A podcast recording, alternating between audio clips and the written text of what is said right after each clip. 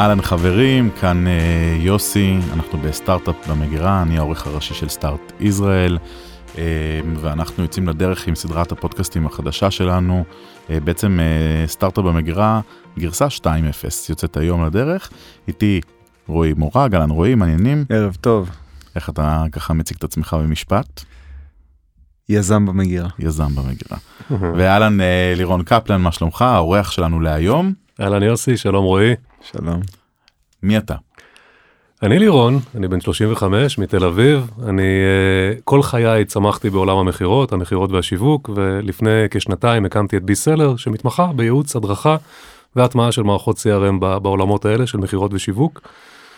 Uh, בוגר ממר"ם גם, בין היתר. מטורף גם אני בוגר ממר"ם במקרה שלא העוקבים לא יודעים אה, אנחנו הולכים לדבר היום על אה, על מכירות ואנחנו הולכים לדבר על מכירות אה, ליזמים והרעיון בעצם שאנחנו רוצים לדבר עליו זה מה עושים עם מכירות בסטארט-אפ כשמתחילים אותו מתי מתחילים לעסוק במכירות בכלל.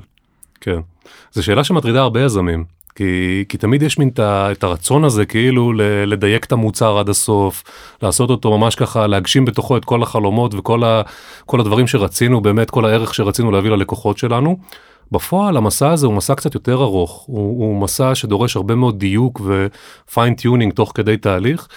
אחד הדברים היפים במערכת CRM זה שיכולה לאפשר לנו לעשות את זה, יכולה לאפשר לנו לשמור בעצם, לנהל את הקשר עם הלקוחות, לקבל מהם את הפידבקים, לאסוף את הדאטה, להבין איפה בכל מיני תהליכים שונים בדרך אנחנו נתקעים וצריכים אה, לעשות פעולות חדשות או, או לשנות תהליכים קיימים כדי להשיג תוצאות יותר טובות. ולכן דווקא אני חושב שמהשלבים המאוד מאוד ראשונים, מהגרופיז הראשונים של המוצר, הלקוחות הראשונים שמתקשרים איתנו לגבי המוצר, המידע הזה שווה זהב וכדאי לנת... לנהל אותו באיזושהי מערכת כלשהי.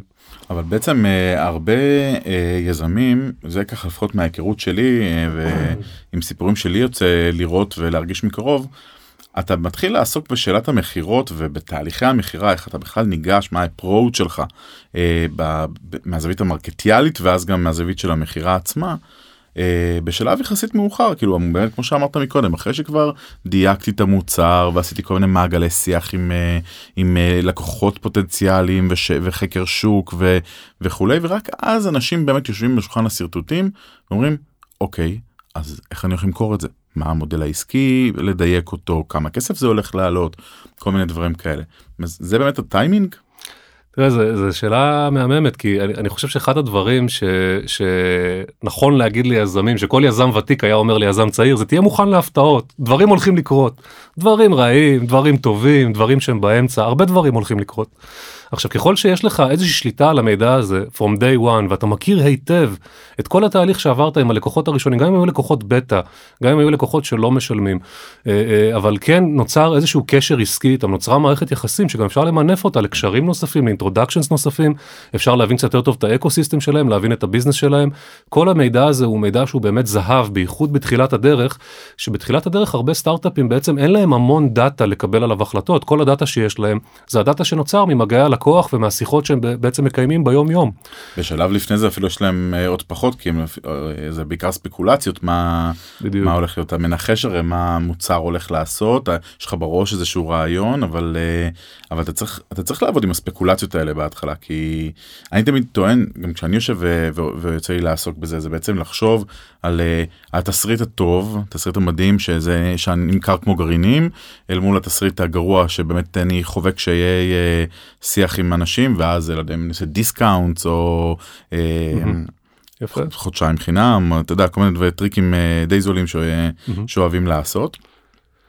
אה, ואני אישית חושב שכשאתה כבר יודע מה הגרעין המוצרי שלך באמת ברמת ה-MVP הבסיסי שיש לך בתוך המוצר אני חושב שיזם צריך לשבת רגע ולהגיד איך לעזאזל אני מוכר את זה. נכון. זה, זה אפילו עוד באמת לפני שיש CRM זה עוד לפני שכאילו דברים קורים כי אם הוא לא אם אתה לא עוסק בזה בשלב הזה אז כמעט כל דבר אחר כך לא באמת יפגוש את המוצר בצורה חז, חזקה או חלקה אפילו הייתי אומר. נכון, נכון, לגמרי. אני, אני אפילו אגיד עוד משהו. אה, בעצם בין השתי אה, הקצוות של הספקטרום שתיארת, שדבר אחד קצה אחד זה קצה שבו אני לא יודע איך למכור את המוצר, אני, אני לא יודע איך להניע את זה, וקצה שני, איך אמרת, זה נמכר כמו גרעינים. בפועל, במציאות, כנראה שרוב היזמים ייכנסו איפשהו לספקטרום הזה, באיזושהי נקודת אמצע כלשהי, לריינג' הזה, ו- ומה שיקרה מהנקודה שהם ייכנסו אליה עד הנקודה שבה הם יפסיקו לעסוק בזה, זה, זה בעצם תהליך של אבולוציה. האבולוציה הזאת, הדרך להשתפר במגעי הלקוח, באופן שבו אנחנו מתמודדים עם התנגדויות, באופן שבו אנחנו מנהלים את התהליך, בתוכן שאנחנו יוצקים אל תוך התהליך. הרבה מאוד פעמים אנחנו מגדירים בתחילת הדרך כל מיני שלבי מכירה שנראים לנו נכונים, ואז ככל שלקוחות מתחילים לזרום בתוך שלבי המכירה האלה, אנחנו מגלים שאולי שלב אחד שאנחנו הכנסנו אותו לתהליך המכירה הוא בכלל חסם, הוא בכלל מפריע לתהליך המכירה, הוא מעכב את הלקוח, הוא מקשה עליו לקבל החלטה, ואנחנו צריכים להוציא את השלב הזה ולחשוב איך אנחנו מקלים על הלקוח. יש לך דוגמה לדבר כזה? אה, תן לי לחשוב רגע. אה, תראה למשל בוא ניקח רגע את הנושא של פגישות אה, פגישות דמו אוקיי שזה דבר שהוא מאוד מאוד נפוץ בחברות סאס שרוצים לעשות פגישת דמו כדי לראות את המוצר. יש עכשיו טרנד שהוא טרנד מאוד מאוד חשוב בעולם המכירות ומתחבר גם לעולם ה-CRMים כמובן, שזה בעצם מעבר מ-high touch funnel ל-low touch funnel. אנחנו מנסים uh, לייצר funnelים שיש בהם כמה שפחות פעולות של uh, בן אנוש, של איש מכירות, שמאפשרות בעצם ל- ללקוח להגיע מקצה אחד, ממקום שהוא רק uh, נכנס לאתר שלנו, להתעניין לגבי השירות, עד uh, לתהליך של רכישה בעצם, לסיים את כל תהליך הרכישה הזה. אז, אז אם פעם חשבנו שפגישות הדמו הן סופר חשובות כדי, uh, כדי בעצם למכור את המוצר, היום אנחנו מעדיפים גישה שאומרת בוא ניתן רגע ללקוח לראות אם הוא מגיע כבר עד ה free trial למשל לבד. מצליח להגיע כבר ל free trial ואז אני אתחיל איתו את השיחה מה free trial אחרי שהוא כבר קצת נגע במערכת. אני לא חייב להכניס את שיחת הדמו אל תוך התהליך כי יכול להיות שאני פשוט מעכב אותו יכול להיות שאני פשוט מכניס ללקוח עוד איזשהו תהליך באמצע שידרוש ממנו זמן וקבלת החלטות וירצה אולי להביא עוד איזשהו stakeholder לפגישה הזאת וכולי וכולי כאשר בפועל אם הייתי עושה איזה כמה מהלכים של low touch funnel כדי להזיז אותו באמצעות אוטומציות באמצעות מידע שמגיע אליו אל תוך ה free trial הזה כמה שיותר מהר הייתי מכניס את איש המכירות בשלב מאוחר יותר שאפשר כבר להפוך אותו ל paying customer שאפשר אולי אה, אה, לקחת אותו להעמקה של המכירה, להוסיף לו עוד שירותים, עוד מוצרים ממה שאנחנו יודעים להציע. אה, והדבר הזה אני חושב למשל זה, זה דוגמה טובה לאיך לא כל חלק בתהליך שחשבנו שהוא קריטי בהתחלה, אנחנו מגלים באמת שהוא קריטי כשאנחנו יורדים לשטח ומתחילים למכור את הדברים. מי, מי, מי בארגון יודע בכלל לעשות את מה שאמרת עכשיו? כלומר, מי, מי באמת אה, הבן אדם שצריך לשבת ולהגיד, אה, טוב, זה ב high touch, זה ב low touch, אה, ולעשות פה איזה שאני מניח שיש איזה מפה כזו אני לא איש אה, mm. אה, marketing זה כונה כן. ב marketing בעצם. אז השאלה זו שאלה מעולה כי, כי זה באמת יושב עכשיו על איזשהו תפר ובכלל אם אני מסתכל רגע על מה שהעולם הזה של low touch העולם הזה שבו רוב, רוב התקשורת עם לקוחות מתנהלת ב space הדיגיטלי אחד האפקטים שלה זה שזה מאוד מאוד קירב את עולמות השיווק והמכירות.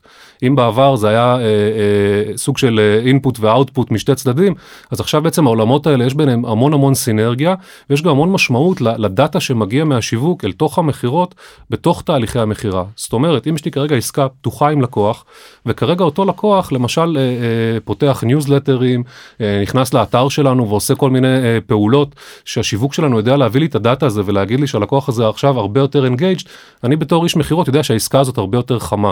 אני יודע לתת לה את הדגש, יודע לתת לה את הפוקוס, אה, אם יש לה גם value גבוה אז מן הסתם אני אתן לה עדיפות הרבה הרבה יותר גבוהה. יש כל מיני אה, נתונים כאלה שיכולים להגיע מעולם השיווק אל עולם המכירות. אני אתן לך עוד דוגמה. אה, אה, לקוח למשל שהוריד תוכן בבלוג שלנו. אוקיי, לקוח שהוריד תוכן בבלוג שלנו זה יכול להיות איזשהו טריגר עבורנו, עבור איש המכירות, ליצור איתו קשר. הלקוח ביצע פעולה פיזית שהיא אמנם לא להגיש לנו אה, טופס ליד, לא להגיד לנו אני מתעניין, אבל אנחנו רואים שיש לו איזושהי רמת עניין, ואם אנחנו יודעים להגיד הלקוח הזה הוא כן מתאים לפרופיל הלקוח שלנו, זה כן סוג הלקוח שאנחנו מטרגטים ויכול באמת להיות לקוח של המוצר שלנו, בהחלט שווה להרים לו טלפון, לנסות לייצר את הקשר האישי, לשלוח לו איזשהו מייל אישי, אה, אולי אפילו video prospecting כזה נחמד, ולהתקדם משם.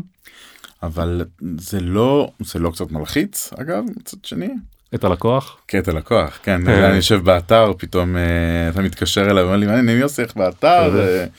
אתה יודע בתקופה הזאת הרבה דברים שנראו לנו מלחיצים לפני חצי שנה נראים לנו הרבה פחות מלחיצים עכשיו. זה נכון. זה נכון. אה, אז אני אגיד ש, שהרבה מאיתנו חווים את זה בדיגיטל אה, אני אתן לך עוד דוגמה שבה לא, אני, חווים את זה אגב בצורה דיגיטלית אה, הרבה פעמים אני מניח שלכולנו פה קרה את זה גם למאזינים כן. שיושבים סביב שולחן מדברים עכשיו על טיטולים ואז כן. כל ה... קופץ לך. כן, טיטוליה. קופץ לך בכל מקום בערך שרק אפשר יש לך כן. טיטולים אבל יש אגב הבדל בין זה לבין שמישהו עושה מרים לך טלפון. לגמרי. זה זה סיטואציה לגמרי, אני, אני, אני מסכים שהעולם כנראה הולך למקומות. אני גם אגיד לך עוד דבר, היה מחקר של סיילספורס שהוא כרגע לא, לא מולי, אבל אני, אני, אם אני זוכר נכון את המספרים משם, זה היה בסוף שנה שעברה, אני חושב שהוא הצביע די, די בבירור על זה שלקוחות B2B אה, מתחילים בעצם אה, להעדיף אפילו שהפניות האלה הם יהיו פניות שהן מאוד מאוד פרסונליות, מעדיפים ש, שיכירו את, יבינו את הצרכים שלהם לפני, יכירו קצת את הצרכים שלהם לפני, ובאיזשהו מקום דווקא כשאתה פונה אליי אחרי שכן התעניינתי במוצר, יש לי איזושהי רמת עניין, אולי זה אפילו חוסך לי את הבעיה של למצוא את האיש קשר, רציתי אולי לדבר עם מישהו מהחברה, אבל לא, לא ידעתי בדיוק איך להשיג עכשיו מישהו לטלפון, וזה אפילו סוגר לי פינה שהתקשרת. אמ, יש, יש ציפייה כזאת בעולם של ה-B2B, ב-B2C זה יכול באמת להיות טיפה אחרת, אה, מרגיש טיפה אחרת גם לאנשים, אבל ב-B2B יש ציפייה לקבל הצעות עסקיות כשאתה מייצר engagement עם גופים עסקיים. לירון, הייתי רוצה רגע לקחת uh, צעד אחד אחורה.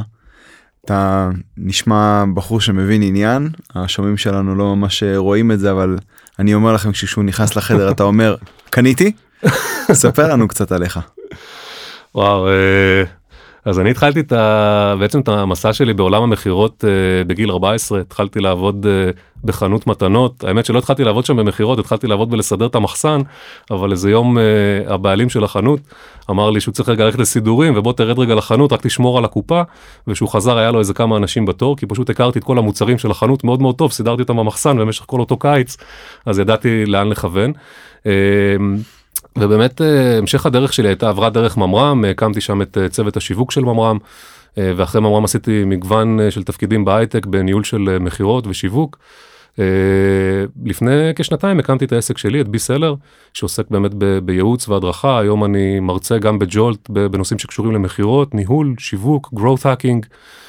וגם בבי-סלר עצמה אנחנו בעצם ספקים של פתרונות בעולמות האלה, אנחנו שותפים רשמיים של פייפ דרייב, אה, נותנים בעצם שירות מלא של אה, הטמעה, הקמה, אפיון של מערכת, תמיכה לאורך תקופת אה, המנוי, העברה של נתונים אם צריך ממערכות אחרות.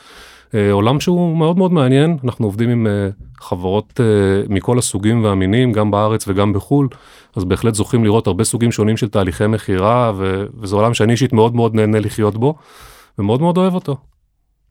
מה השלושה טיפים המרכזיים שהיית נותן ליזם בתחילת הדרך? או-אה, הוא בגזרת המכירות, כן? בוודאי. אני לא מתיימר לתת טיפים בגזרות אחרות. אז תראה, בגזרת המכירות אני הייתי אומר ככה, הייתי אומר שמכירות, קודם כל חשוב לזכור את זה, זה, זה, זה בסוף אנשים, זה, זה, זה הכל אנשים, ו, ולדבר הזה יש משמעות קודם כל בצוות שאתה מגייס. מאוד מאוד חשוב שאנשים שאנחנו מגייסים בסטארט-אפ להתעסק ב, בעולם המכירות, אני לא רוצה להגיד שחשוב ש, או קריטי שיהיה להם ניסיון, אני, אני רוצה לומר ש, שחשוב וקריטי שיהיה להם הבנה בסיסית של המיומנויות החשובות בעולם המכירות, ושיהיה להם את היכולת אה, לבצע בעצם את הפעולות שצריך, כמו למשל לעשות Outbound, אה, לייצר קשר אישי מהיר עם אנשים, אה, אה, ולהעמיק קשר לאורך, אה, לאורך תקופה של התקשרות עסקית עם לקוח. אז קודם כל הייתי מתחיל מבאמת לבחור את האנשים המתאימים לעסוק בנושא הזה של המכירות. הדבר... תגיד רגע, אני, סליחה שאני מתפרץ. זו שאלה טריקית קצת, כי אם רועי ואני עכשיו מקימים מיזם, אוקיי, ולא בהכרח גייסנו 5 מיליון דולר, אז אנחנו כנראה לא יושבים עכשיו ולוקחים, מקימים צוות מכירות. אז מה, מה, מה, אתה, מה אתה חושב שצריך לעשות במצב כזה? כי הרבה פעמים מי, ש, מי שמוכר את המכירות הראשונות של המיזם הוא לא איש מכירות מקצועי. מעולה, מעולה. אז, אז במצב כזה באמת קודם כל חשוב המודעות הזאת להבין שאם אתה עכשיו אה, מקים מיזם ואתה לא איש מכירות, אבל אתה הולך להידרש לזה, אתה עומד לעסוק בזה וזה תחום מקצועי, בדיוק כמו כל תחום אחר, כמו שאתה בעולם השיווק תלך אה, ותרצה להבין היטב מה אתה הולך לעשות בעולם השיווק, אה, כמו שבעולם ה-HR וה-R&D יש כל מיני דיסציפלינות ומתודולוגיות שאנחנו עוקבים אחריהם, ככה גם בעולם המכירות.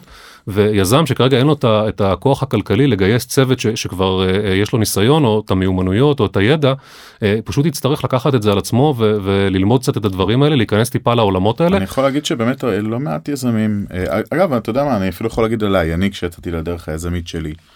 אה, ממש בתחילת הדרך אחד הדברים שהרגשתי שאני הכי נכה בהם ויש לי יכולת ורבלית ואני יכול לדבר ואני יכול לתקשר עם אנשים אבל לא ידעתי באמת איך הכי נכון אה, גם לא גישה מרקטיאלית מבחינת לפחות לגבש מה, מה המסרים שאני רוצה אה, להגיד ואיך באמת למכור ומה המסרים שאני רוצה בעצם בשלבי המכירה מה אני רוצה באמת להגיד ואני הלכתי והקחתי ייעוץ שלא מעט שעות עד שגיבשתי לעצמי את הדרך שלי.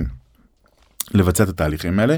יש לי חבר שאני מאוד מאוד מעריך שגם כן הקים אה, מיזם ופשוט בתחילת הדרך הבן אדם היה קורא טונות של בלוגים אה, ושומע פודקאסטים רק על מכירות ועל אה, ועל אה, ועל שיווק זה ממש פרופסיה שכיזם אתה ממש חייב אה, לגבש כשאתה מוביל אה, פעילות. למרות כן. שזה לא המקצוע שלך שאתה לא יודע לעשות את זה. כן, אני אגיד עוד דבר, הפרופסיה הזאת היא גם, גם בעצם אה, אה, סובלת מקצת אה, bad rap לאורך השנים, ו- וזה מרגיש שזה משהו שאף אחד לא רוצה להתעסק איתו בהרבה מאוד מקרים, כאשר בפועל אני יכול לומר לכם שהתהליכים שאני חווה אה, עם חברות ועם יזמים שבעצם אה, אה, באמת לוקחים אותנו בדיוק בשביל הסיטואציה שתיארת, ל- לייעוץ סביב אה, הקמת אה, פעילות המכירות, או להדריך איזשהו צוות מכירות קיים. אה, שהוא דווקא הרבה פעמים צוות חסר ניסיון, אז מה שאנחנו מגלים תוך כדי התהליך הזה שהם מתאהבים בעולם המכירות, שהם מתחילים להבין עד כמה המיומנויות והיכולות שהם מפתחים בתוך עולם המכירות, בעצם נותנים להם כלים לעוד הרבה מאוד מקומות אחרים, לגיוס כספים, לניהול של עובדים, אה, לעבודה עם שותפים עסקיים, ועוד כל מיני פעולות עסקיות שבעצם המיומנות, המיומנויות האלה והיכולות האלה תורמות שם הרבה מאוד ונותנות הרבה מאוד ערך. כמה היית ממליץ ליזם שהוא לא איש מכירות אבל הוא הולך לאותה פגישת מכירה להשקיע בלדעת מי הלקוח הפוטנציאלי ברמה הפרסונלית כי כמו שאמרת זה הכל אנשים בסוף וכמה להשקיע בלדייק את המוצר לאותו לקוח פוטנציאלי. שאלה מעולה. אז קודם כל אם אנחנו הולכים לפגישה פיזית עם בן אדם אנחנו הולכים להיפגש face to face אנחנו כבר עושים את ההשקעה הזאת שהיום זה לא טריוויאלי היום אנחנו הרבה פעמים רק לוחצים על לינק פוגשים מישהו ו- ובודקים uh, מה שנקרא אם, אם uh, רלוונטי לא רלוונטי אבל אם כבר הולכים לפגישה פיזית אז בהחלט כדאי uh, לקרוא קצת על הבן אדם ו- ולהבין את מי אנחנו הולכים לפגוש. מהסיבה הפשוטה שכשאנחנו פוגשים אנשים חדשים אנחנו אף פעם לא יודעים איזה עוד, איזה עוד הזדמנויות מחכות שם ומה מה עוד נמצא בעולם התוכן שלהם. אם הייתי פוגש את יוסי רק כאן בפודקאסט אז הייתי יכול בטעות לחשוב שהוא רק פודקאסטר אבל אני יודע שיוסי עושה למשל עוד המון המון דברים ויש לו עוד uh, רשת קשרים ופעילויות ש, שיכולה להיות מאוד מאוד מעניינת אולי עבורי ו, ושווה שהייתי בא למפגש הראשון עם יוסי באמת עם ההכנה הזאת ועם ההבנה הזאת. אה, וכך לגבי כל בן אדם שאנחנו פוגשים פיזית. אחר כך בוא, בוא נדבר רגע על אינטראקציות שהן קצת פחות אה, עוצמתיות מפגישה פיזית אם זה שיחת טלפון או אם זה אימייל אה, או אם זה אפילו שיחת זום קצרה. במקומות האלה אני חושב שכמות ההשקעה צריכה להיות ביחס ישיר לגודל הפוטנציאל.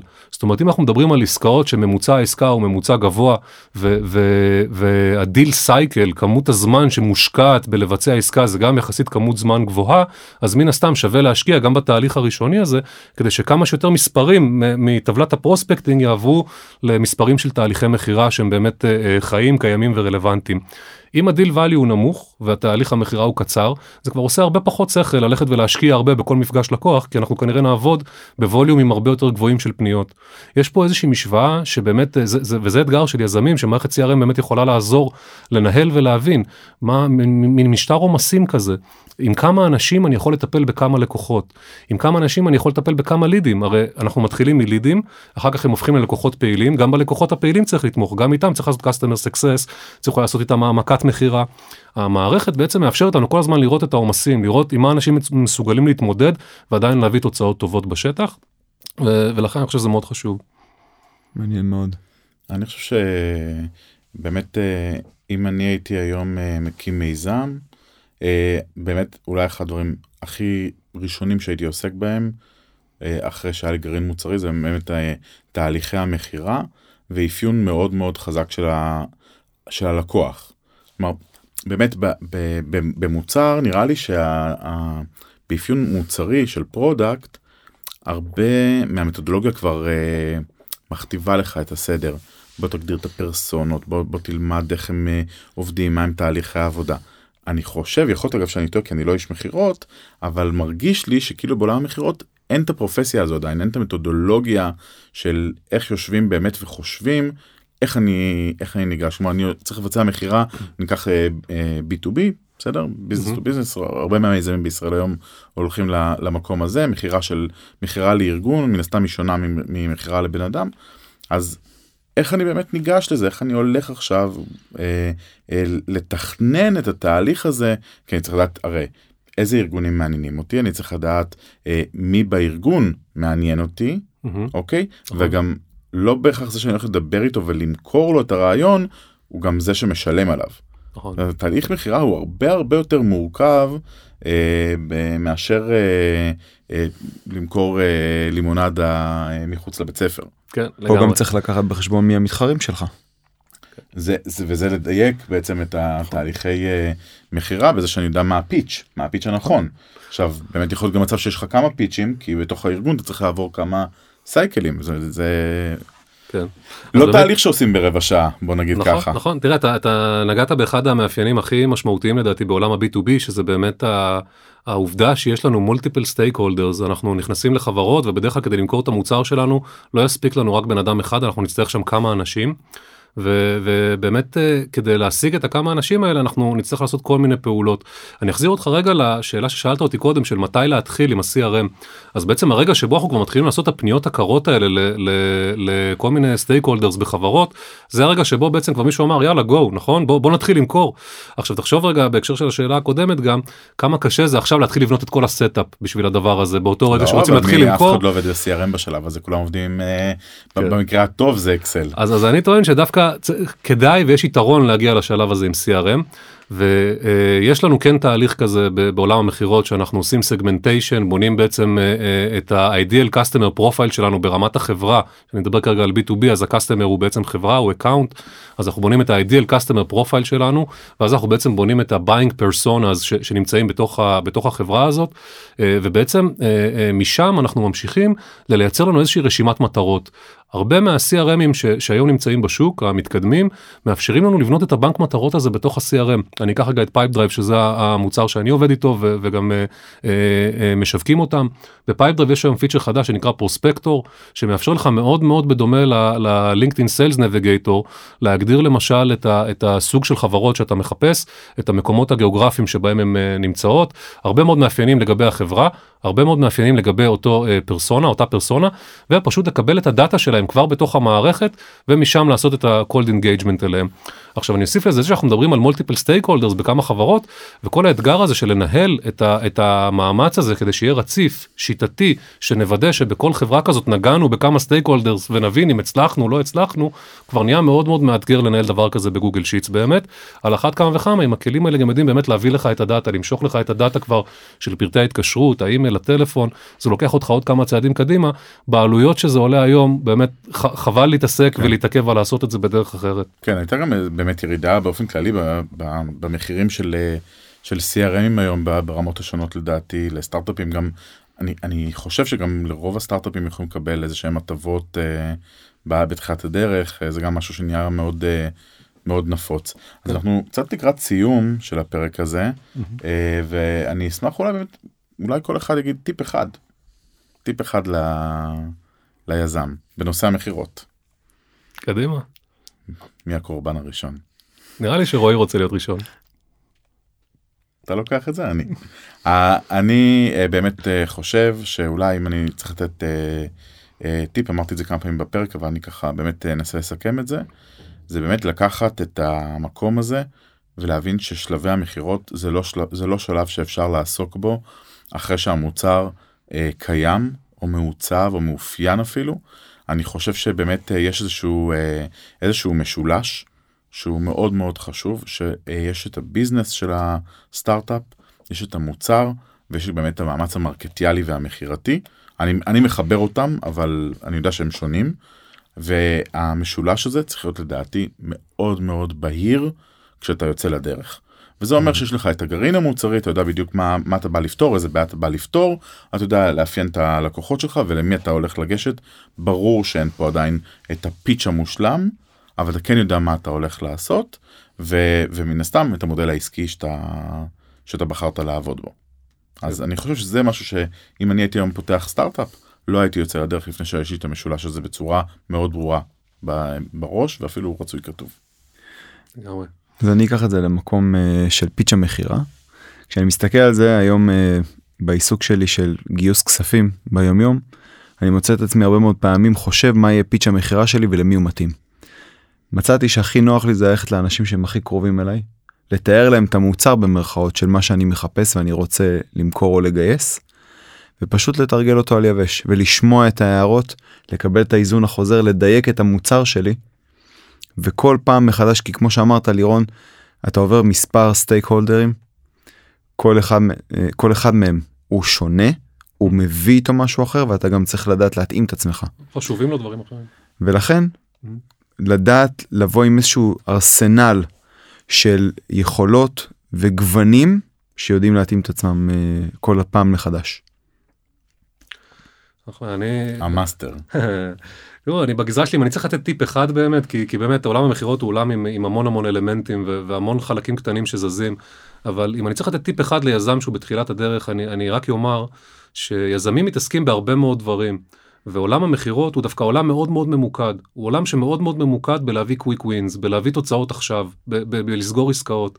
ובמידה והיזם באמת לא הולך אה, לגייס אה, איש מכירות או, או מנהל מכירות והולך לעסוק בזה בעצמו, הוא כן יצטרך לתרגל את עצמו על הדבר הזה שבעצם בעולם המכירות אנחנו מאוד מאוד רוצים לראות עכשיו את הניצחונות, רוצים לראות עסקאות נסגרות, וזה גם מה שישרת את הסטארט-אפ שלו הכי טוב. זה גם אחת הסיבות שבגללם אני ממליץ באמת כמה שיותר מהר להביא מישהו שיתעסק עם זה פול טיים ג'וב בלסגור עסקאות, אה, ויאפשר ל- ליזם בעצם להתעסק במהלכים שהם יותר מהלכי לונג טרם, אסטרטגיה, להמשיך את הצמיחה של הסטארט-אפ, המוצר וכל מה שמסביב. שזה בעצם ההבדל בין מרתון לספרינט אתה מסתכל על זה כמרתון. אני אומר, המיזם הוא המרתון, אבל בתוך המרתון הזה יש איזשהו שחקן אחד שיכול לרוץ ספרינטים ולהביא כסף, ו- וחשוב שנעשה את זה כמה שיותר מהר, ואם זה גם היזם, אז יהיה לו קשה לרוץ גם ספרינטים וגם מרתון באותו זמן. נכון. כן, את האמת שזה המחשה מעניינת, אה, ואנחנו נסיים את הפרק בדיוק בנקודה הזו. אה, אז תודה כיף. רבה, היה ממש כיף. אה, אני חושב שיצאו מפה כמה נקודות אה, משמעותיות, משמעותיות ל, ליזמים. וחברים, תתחילו לעסוק במכירות, אנחנו רוצים שתצליחו תמכרו הרבה. למכור הרבה. ערב טוב לכולם, תודה. יאללה ביי.